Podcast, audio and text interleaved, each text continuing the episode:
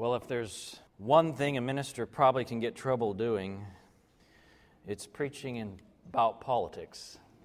So uh, today I hope I can stay out of trouble.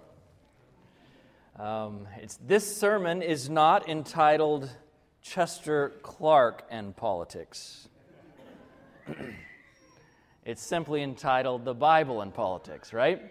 And so, um, as I share today, I will be sharing, of course, you'll be seeing some of, of where I come from, but I hope that it's mainly you see how the Bible teaches we should relate as citizens, as inhabitants of a nation, as a, inhabitants of a country, as having to deal with the world in which we live. Uh, and the Bible does talk about that. In our series that we've been on occasion when we have the opportunity looking at and from the book of Romans. We've learned a lot about the gospel, we've learned a lot about the world, we've learned a lot about the church. And here in Romans chapter 13, we're almost finished with the book of Romans. Romans chapter 13, he talks about how we should relate to the authorities that we find in our lives. So today we're going to be looking at that. We're going to be taking a look at Romans chapter 13. I want to assure you that this is not a, a, uh, a, a, uh, a sermon about the Bible and political parties. Um, I am firmly convinced, more and more convinced, that neither of the parties or any of the parties, whether we're in America or in other countries, political parties in this earth do not have the answers to this earth's problems. There's one party, only one party, that has the answer. And um, that isn't a political party. In fact, it's a party that you and I are invited to. It's the wedding supper of the Lamb. I want to be at that party. I don't know about you. But that party is going to solve this world's problems. And none of the other parties, the political parties that we see in this world, have a lasting, enduring solution to solve the problems. That doesn't mean we disengage, that doesn't mean we don't look for solutions, but we have a better solution coming a final, an eternal solution, the only eternal solution to this world's, world's ills. let's bow our heads as we begin. Father in heaven, as we, as we open your word, we want to pray for your spirit to be here. We want to pray that your word would become clear to us, that we might see that there is something for us to do and that you have a priority for us to focus on, that there is a responsibility that we have. Lord, just help us to understand how we can balance these things in the world in which we live. We pray for this in Jesus' name. Amen. Well, we talked about how that marriage supper of the Lamb is the final answer, the, the eternal answer to this world's problems. I want to be there. I hope that you want to be there. But if we're going to be there, we're going to have to take counsel from God's Word. Amen? We're going to have to see what does God's Word say to us? How ought we to live our lives while we're here on this earth? Because the Bible does say that we are to occupy until He comes, right? We are to be here as a part of this world. We're to be in the world, but not of the world. And how can we do that? Well, I believe that there are plenty of verses in the Bible that speak about how God has great desires for, his, for the nations, not just for us as individuals, but for nations as well. Notice with me Proverbs chapter 14 and verse 34. It says, Righteousness exalts a nation, but sin is a reproach to any people. So if a nation would prosper, what does it need? It needs righteousness, right? That's pretty clear in the Bible here in Proverbs chapter 14. Proverbs chapter 28 says, When a land transgresses, it has many rulers, a succession of rulers. There's instability. But it says, a man of understanding, with a man of understanding and knowledge, its stability will long continue. This is the English Standard Version. It's put into a little bit of a contemporary language if you can't tell. You can look that up in, in, your, in your translation and see exactly how it reads. But clearly, the Bible is saying that there is a correlation between right principles and right government. Is that pretty clear? Can we see there's a correlation between right principles and right government? In fact, I want us to make, uh, make something very clear here. I believe, this is my personal conviction, that a nation is blessed not when its government is Christian, but when its people are Christian. Do you understand the difference between these two? You see, it's one thing for a person, for a government to say, we're a Christian government. There's a problem with that, and we'll look at some of that in here in just a minute. Um, there's a problem with that, but there's an, a totally different thing when it's people, by their own convictions, through their own experience, are living Christian lives. Now, to, we can't really have this discussion without making one thing very clear, and that is that I believe that there ought to be, and here in America there is, a separation between the powers of church and state. I believe that. I believe that's a biblical principle. Jesus said in Mark chapter 12 and verse 17, Render to Caesar the things that are Caesar's, and to God the things that are God's. There's a problem when the government starts collecting our tithes or the church starts collecting our taxes. You understand what's, what's wrong with that? There's, there should be a distinction, a delineation between what is Caesar's and what is God's. What we owe to Caesar and what we owe to God. And by the way, there's also a responsibility. And I don't want to get too far into this because I believe that as citizens, this could be a whole nother, a whole nother sermon, a whole nother subject. But I think we also have a responsibility, don't we? Not only to give the tithe to God, but to give a free will offering to help those who are in need. And I don't want to go too far down this rabbit trail, but let me just tell you one thing. I think sometimes, sometimes in the Western world, the church has been at fault in relinquishing its social responsibility to help those in need solely to the government and giving up helping others. I want to tell you, there's not the same blessing from paying your taxes to help those in need as there is from giving of your own free will to help those who are in need. And God has said that true religion and undefiled is to help those who are in need, right? the widows and the orphans and those who are, who are in so great need of help. And so, without going too far down that subject, I just want to make it very clear. I believe that we have a responsibility and an opportunity as citizens to render to unto, Caesar the things that are Caesar's, to God the things that are God's, and to give and to enjoy the blessing and the joy of giving to help others. So, as we see this separation between church and state, we recognize that an ethical population will lead to an ethical government. You under, are you following? An ethical population will lead to an ethical government, but it's not necessarily true the other way around. An ethical government will not necessarily lead to an ethical or moral population. Do you understand what I'm saying? Because as a collective body, we can make decisions about what our government will be, but a government can never change at the very heart who its people are. Who they are in their heart of hearts. There's only one power that can make people ethical and moral, and that is the power of the blood of Jesus Christ. Can you say amen? So, Jesus is the only one that can change this selfish, greedy heart of mine and make it, uh, make it a heart that loves to give and loves to obey and loves the things of righteousness. It is the pulpit that holds the key to the restoration of ethics and morality in America, not the state. It's the pulpit. In times past, when the power of the pulpit waned, when truth ceased to be taught, and, the, and God's law was forgotten even by the church, the pulpit became so powerless to influence the populace that the church turned to the state to enforce morality. And that, my friends, will never bring about a godly society. History tells us that when the church combines with state in an attempt to enforce morality on the people, instead of the government being sanctified by the church, the church is corrupted by the government. That's what history tells us. It doesn't work for the church to bring about righteousness to a nation through the government, it must influence the people. The people bring about the change. What is needed is not a government that gives lip service to religious truth, but a people's a people whose hearts are converted by the truth. And when, when I hear pastors and preachers in this country and other countries claiming that society needs a government to enforce morality. It is, it is only conclusive evidence, to my thinking, that the power of the pulpit is not sufficient. Something's wrong. The Word of God is not changing hearts and lives as it should. Maybe we need to get back to the Bible. Maybe our preaching needs to be filled with the Word of God and with the Word of truth. Maybe we need to exalt the law of God and the righteousness of God, which in the end will transform a people to be more like God.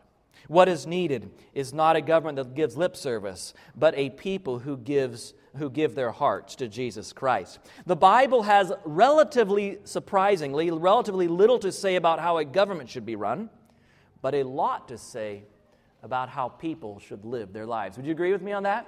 I'm not saying there's nothing about how uh, you know authority should function in the Bible. I'm saying relatively, comparatively, there's little about how a government should be established, and much more about how we as Christians ought to live our lives. Now, if we as Christians live as the Bible says, we will have an influence on the nation around us, won't we?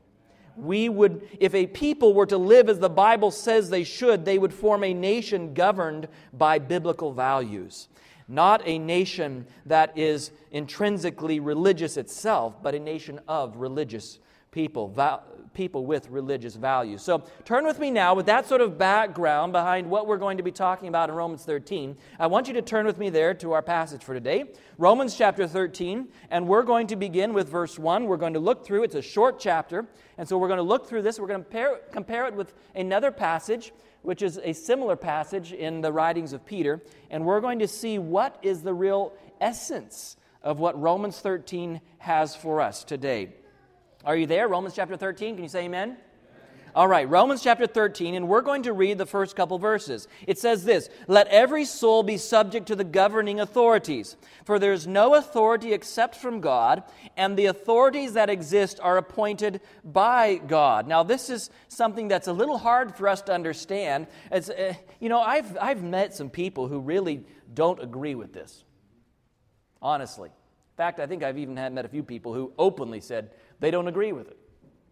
It couldn't be talking about our government because our government is full of corruption. I remember when I was a kid in Arkansas, there was some friends of mine who um, they were they were an interesting interesting folk. Um, I was best friend with um, with one of their boys, but they lived sort of a reclusive life and they were a little bit uh, suspicious of the government. Today we see more of that, I think, more, probably even more than we did when I was a kid. But, but I remember one day I was over at their house and they said, We're going to go to this meeting and we're going to go, we're going to hear about, about what we need to do as Americans, you know? so they, we went to this meeting and there was in this house, I don't know, there was probably uh, 10 or 15, maybe 20 people, and they were gathered today. There's a flagpole outside the house. They had the flag flying upside down. You know what that means? it's a sign of distress. It's a sign of, uh, you know, that the, you're, I guess, under attack or something. And they were, they were like saying that America is under attack, America is under distress because of these, you know, humanists that have taken over the government and they've, they've taken over our educational system and they've taken over our banking system. And, and one of these guys, was a very interesting fellow, he was, he was what they call a sovereign citizen. Have you ever heard of a sovereign citizen? Well, wow. Um, sovereign citizens are people who don't have to obey the law, not the law, not the laws of the land today, you know. They say that they are only governed by the Constitution. If it's not in the Constitution, it's not there. They don't pay taxes because taxes, income taxes, are unconstitutional in their view. So they don't pay taxes. And to become a sovereign citizen, they have a long process that you go through to become a sovereign citizen. Let me just give you a clue. The way you become a sovereign citizen is by making yourself so that the government doesn't care that you exist any longer. You have no income, you have no property, you have no. That's basically what it means to be a sovereign citizen. They revoke their birth certificate. I'm not sure how that works, but they somehow figured out a way to revoke their birth certificate. They don't have a social security card, they don't have a driver's license because the Constitution doesn't say you have to have a driver's license. And this is my country. I can drive here. They don't use, they tend to not use. Um, currency by the Federal Reserve because the Federal Reserve is just an evil corporation. It's not government, it's not federal, and it's not a reserve, and there's no gold there, and, and all the rest they'll tell you. They don't use currency, they'll, they'll try to pay in like gold coins or something. Um, um, they, they basically disappear off the radar screens, and, and they probably actually don't pay taxes because they probably actually don't make any money. That's really how it, how it works. This fellow is a sovereign citizen. And, and this, these people were flying their flag upside down and they were saying, you know, America, we have, to, we have to take back America. And even as a kid, I sat back and I said, something's wrong with this picture. Something's wrong with this picture. I'm, I mean, are there problems in America? Absolutely, there are problems in America. And by the way, if we're looking for a, la- a, nation here on this earth with no problems, we're going to be sorely disappointed and die having not found it. Because the bad news is that there's not going to be any time, any nation, any government here on this earth that does not have problems. But it's also the good news is that God is going to set up a kingdom that lasts forever. That is the country we're looking for. And as Christians, like, like Abraham, we're looking not for our inheritance here on this earth, we're looking for a city whose builder and maker is God.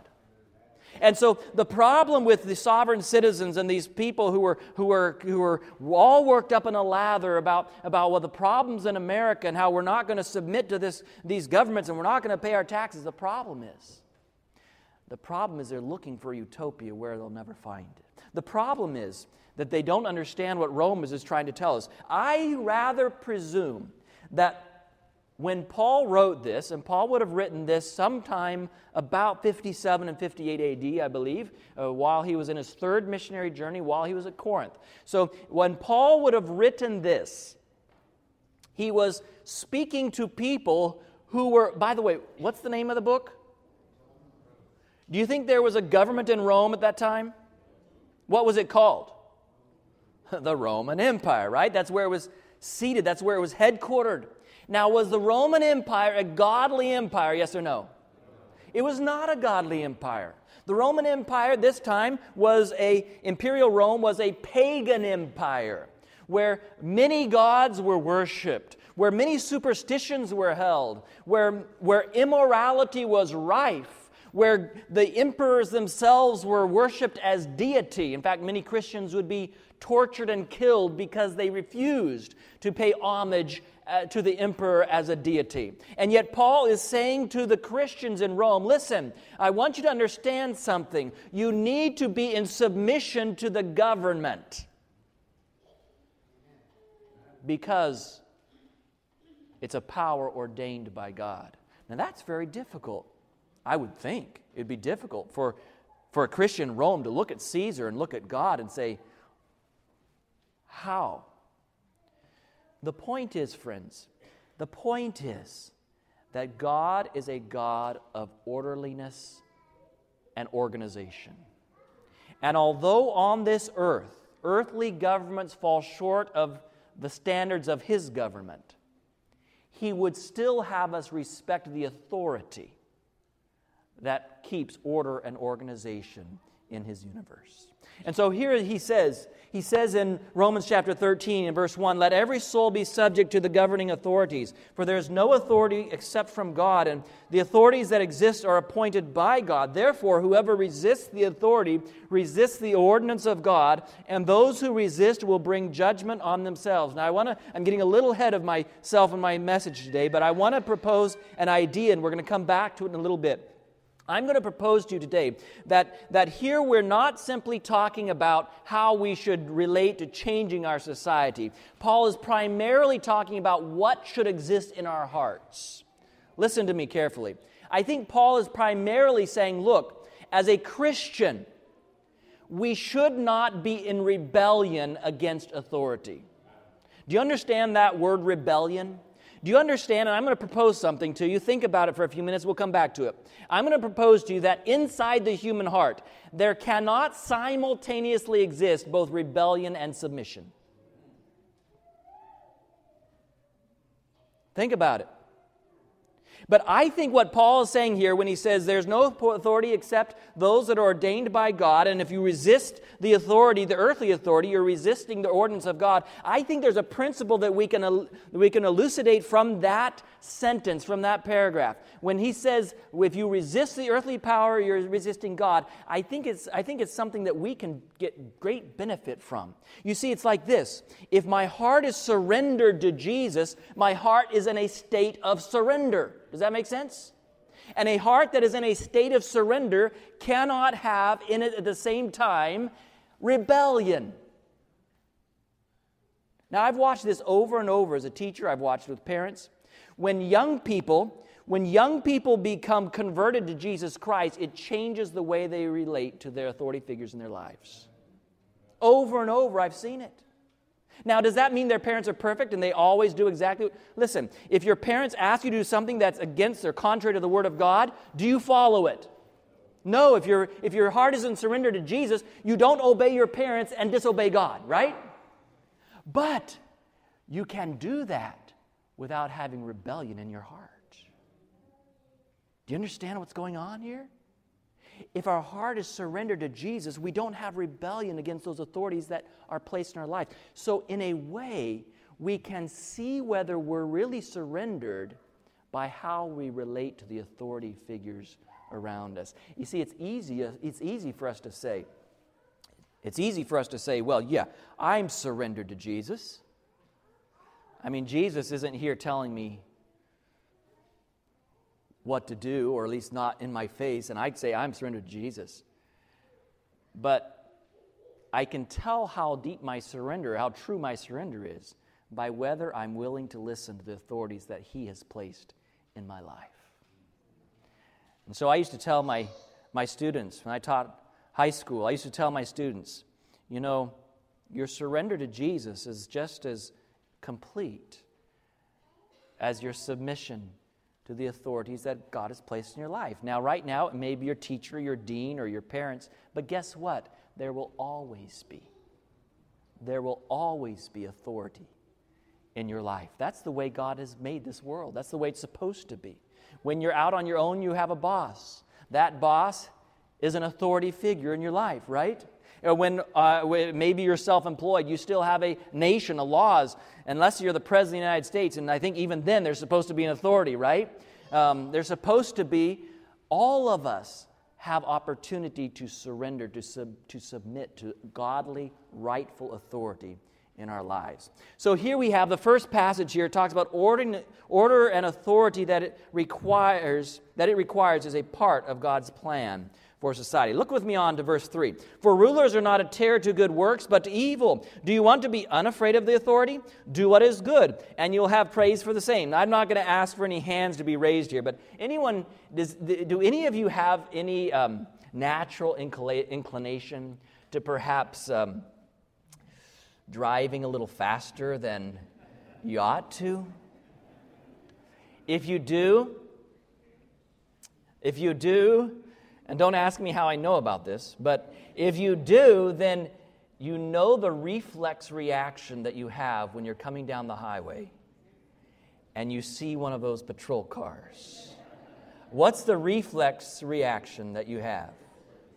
You're going to look for your brakes. Now, let me tell you a little secret. If you just drive the speed limit, you're not afraid to see a, a police car on the highway. And that's exactly what Paul says here. If you don't want to be afraid of the authorities, just drive the speed limit. Well, he didn't quite say it that way. But he says, rulers are not a terror to good works, but to evil. If you don't want to be afraid of the authority, do what is good. You'll have praise from the same. For he is God's minister to you for good. But if you do not, if you do evil, um, be afraid. For he does not bear the sword in vain, for he is God's minister, and avenger to execute wrath on him who practices evil. So God has placed authority in our lives. And the second principle that we see here in Romans chapter 13 is if we live in harmony with the law, we don't have to fear the law. We don't have to fear those who enforce the law. We don't have to worry about those citations for outstanding over the road performance that sometimes um, we're afraid of. So God has placed us in a, in a society with structure. And this is a structure that He Himself ordains. Therefore, verse 5, you must be subject not only because of wrath, but also for what does He say? For conscience sake. Even if you know you're not going to be caught, it's better to be honest on your taxes not just because of wrath, but also for conscience sake. God has placed us in this world as citizens with authority structures around us. And the Bible here is telling us how we as Christians ought to relate to it.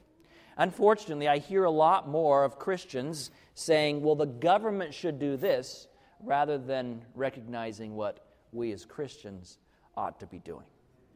We have a responsibility.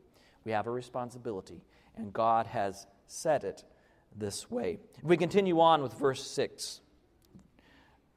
Romans chapter 13 and verse 6. But because of this you also pay taxes, for they are God's ministers attending continually to this very thing. Render therefore to all their due taxes to whom taxes are due, customs to whom customs, fear to whom fear, honor to whom honor.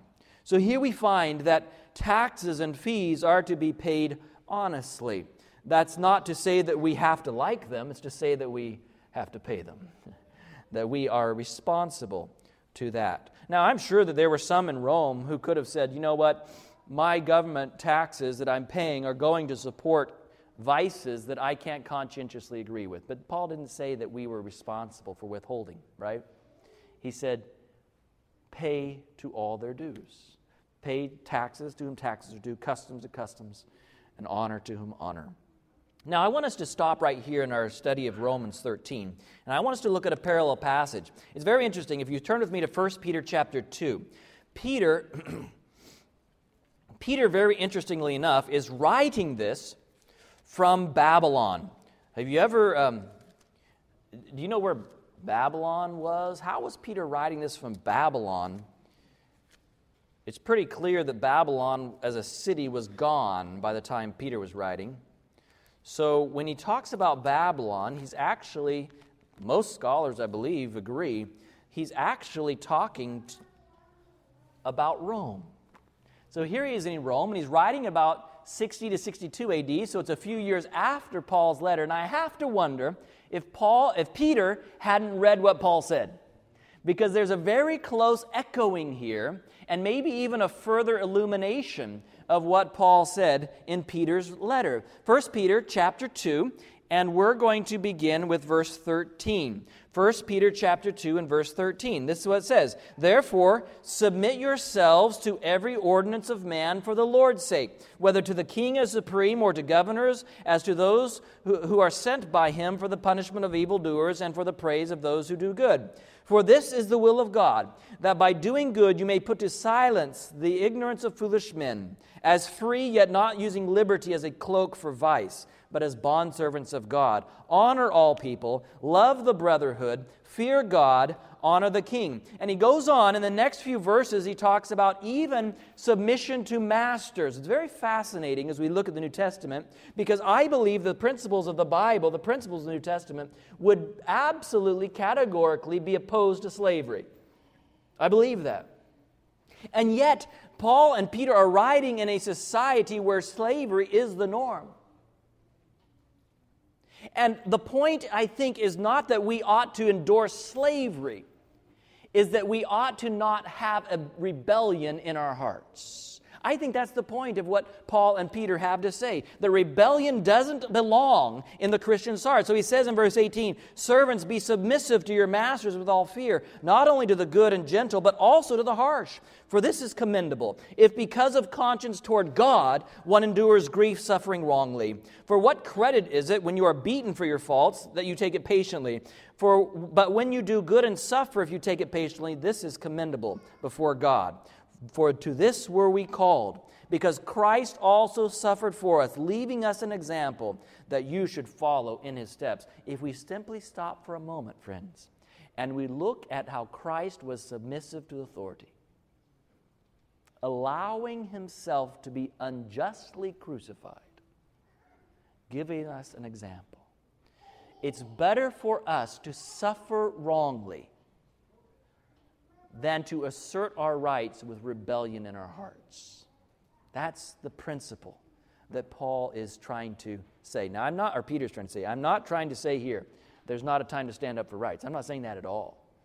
What I am saying is that God wants us to so live in such a way that rebellion is not a part of who we are, that we are following after the example of Jesus Christ that we can live in harmony with, as much as possible, with those who are around us. And so we find here that, that Peter has similar things to say. Um, we have an opportunity to look at Jesus as our example. If we continue on, we notice that uh, Peter continue, or Paul continues in Romans chapter 13. Romans chapter 13, turn with me back there, and we're going to finish the chapter, the last few verses. Um, rebellion and surrender, I believe, cannot simultaneously exist in the same heart. And so God wants us to learn the experience, to have the experience of uh, surrendering and having the peace that only surrender can bring. Look with me in Romans chapter 13 and verse 8. Romans chapter 13 and verse 8. Um, we see here, it says, Owe no man anything except, what does he say? Except love. For he who loves one another has fulfilled the law. For the commandments, you shall not mur- you shall not commit adultery, you shall not murder, you shall not steal, you shall not bear false witness, you shall not covet, and if there's any other commandment, are all summed up in this saying, namely, you shall love your neighbor as yourself. Love does no harm to a neighbor, therefore, love is the fulfillment of the law. Here we find that Jesus' words, when he summarizes the law, quoting from the Old Testament, on these two hang all the law and the prophets, right? He says, What's the first command, according to Jesus? Love the Lord your God with all your heart. Now, is, is Paul doing away with that first and great command of our Lord? No, he's focusing on the second one because that's what Romans 13 is about. It's about how we relate to people, right? How we relate to those around us. How we relate to government, now how we relate to people. How we relate to people is by showing love. And the last six commandments summarize what it means to love our neighbor as ourselves. We continue on, we see in verse 11 and 12, and do this knowing the time, that now it is high time to awake out of sleep, for now our salvation is nearer than when we first believed. The day is the night is far spent, the day is at hand. Therefore let us cast off the works of darkness and let us put on the armor of light. Oh friends, do you believe that if time was short for those believers in Rome, that it may be short for us again today? You know, some people say, well, you know, we don't know how long time will last. And I've heard young people say, you know, I don't think Jesus is coming that soon. The older I get, the more I live, the more I realize it doesn't matter. Even if I live to a ripe old age of whatever my, my uh, DNA and lifestyle allows me to live, I hope a long time, even if I live to that good, ripe old age, it's a short life. And now's the time. Now's the time for us to examine our own hearts for us to examine our own lives, for us to awake from sleep and walk properly as in the day. Verse 13 continues. He says, Let us walk properly as in the day, um, not in revelry and drunkenness, not in lewdness and lust, not in strife and envy, but put on the Lord Jesus Christ and make no provision for the flesh to fulfill its lusts make no provision for the flesh to fulfill this lust. I would like to say that as I look at Romans chapter 13, it raises the bar and gives a pretty high standard of how we are to live in this world, doesn't it? In fact, there's some times when I look at that and I think, how is that even possible? And I think that verse 14, the last verse, just a short verse, I think verse 14 is how this all is to be accomplished. It's by putting on the Lord Jesus Christ. As our children's story this morning illustrated, it's by keeping our eyes on Jesus. As our special music this morning illustrated, it's by thinking about what He has done, how He related to the authorities in His life, how He related to the people around Him. The more we look at Jesus, the more we realize how we should live our lives. And Paul says, Put on the Lord Jesus Christ. Make no provision for the flesh to fulfill the lusts thereof. The state is rightfully powerless to convict and convert hearts. What we need here in Dalton, what we need here in America, what every nation struggling against a tide of immorality and ethical anarchy is spirit empowered, truth filled preaching from our pulpits that uplifts God's word and his law and brings conversion through the power of his blood. This, my friends, will lead to families where God is honored and where morals and ethics are caught, not just taught. It will lead to fathers living an honest example and mothers teaching their children to live godly lives. It will bring communities where truth and justice is honored and where morality, honesty, and transparency are valued in leadership. Friends, I'm not here saying today that we should not, as individuals, be doing our civic duty. Not at all. That we shouldn't be involved in causes. Not at all. I'm saying our priority has got to be where God's Word says it should be, and that's making sure our hearts are right in the first place that our home altars have been built and restored, that our children are being taught, not just by the words that we speak, but by the lives that we live, what an upstanding and honest and ethical citizen is really all about. That, my friends, is what our community and our nation needs. How is it accomplished?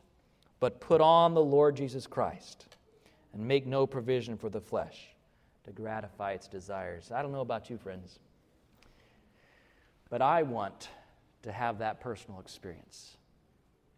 I want to have the right relationship with the authorities that God has placed in my life and the right relationship with others who may not be in authority positions. Romans 13 talks about both. And I want to make the community that I can influence, my home, my neighborhood, my town, yes, even my country, a better place because the principles of Jesus Christ have been inculcated into my heart and are being lived out in my life. Is that your desire today? Let's bow our heads as we pray. Father in heaven, you've given us a great responsibility. And sometimes we try to change things that you've not given us full control over when we have neglected the areas that you have given us full control and responsibility for, and that's our own hearts. I pray, Lord, that each one here might have the experience of a surrendered heart. Lord, whether they're young or old, boy or girl, man or woman, child or adult, each one of us need that experience, the peace that comes from surrendering our lives to the authority especially the authority of Jesus and the authority of His Word. And Lord, when we do that, you, you, you help us to sort out our relationships with the other authorities as well. And I pray that from this church, there might be an influence that would strengthen this community.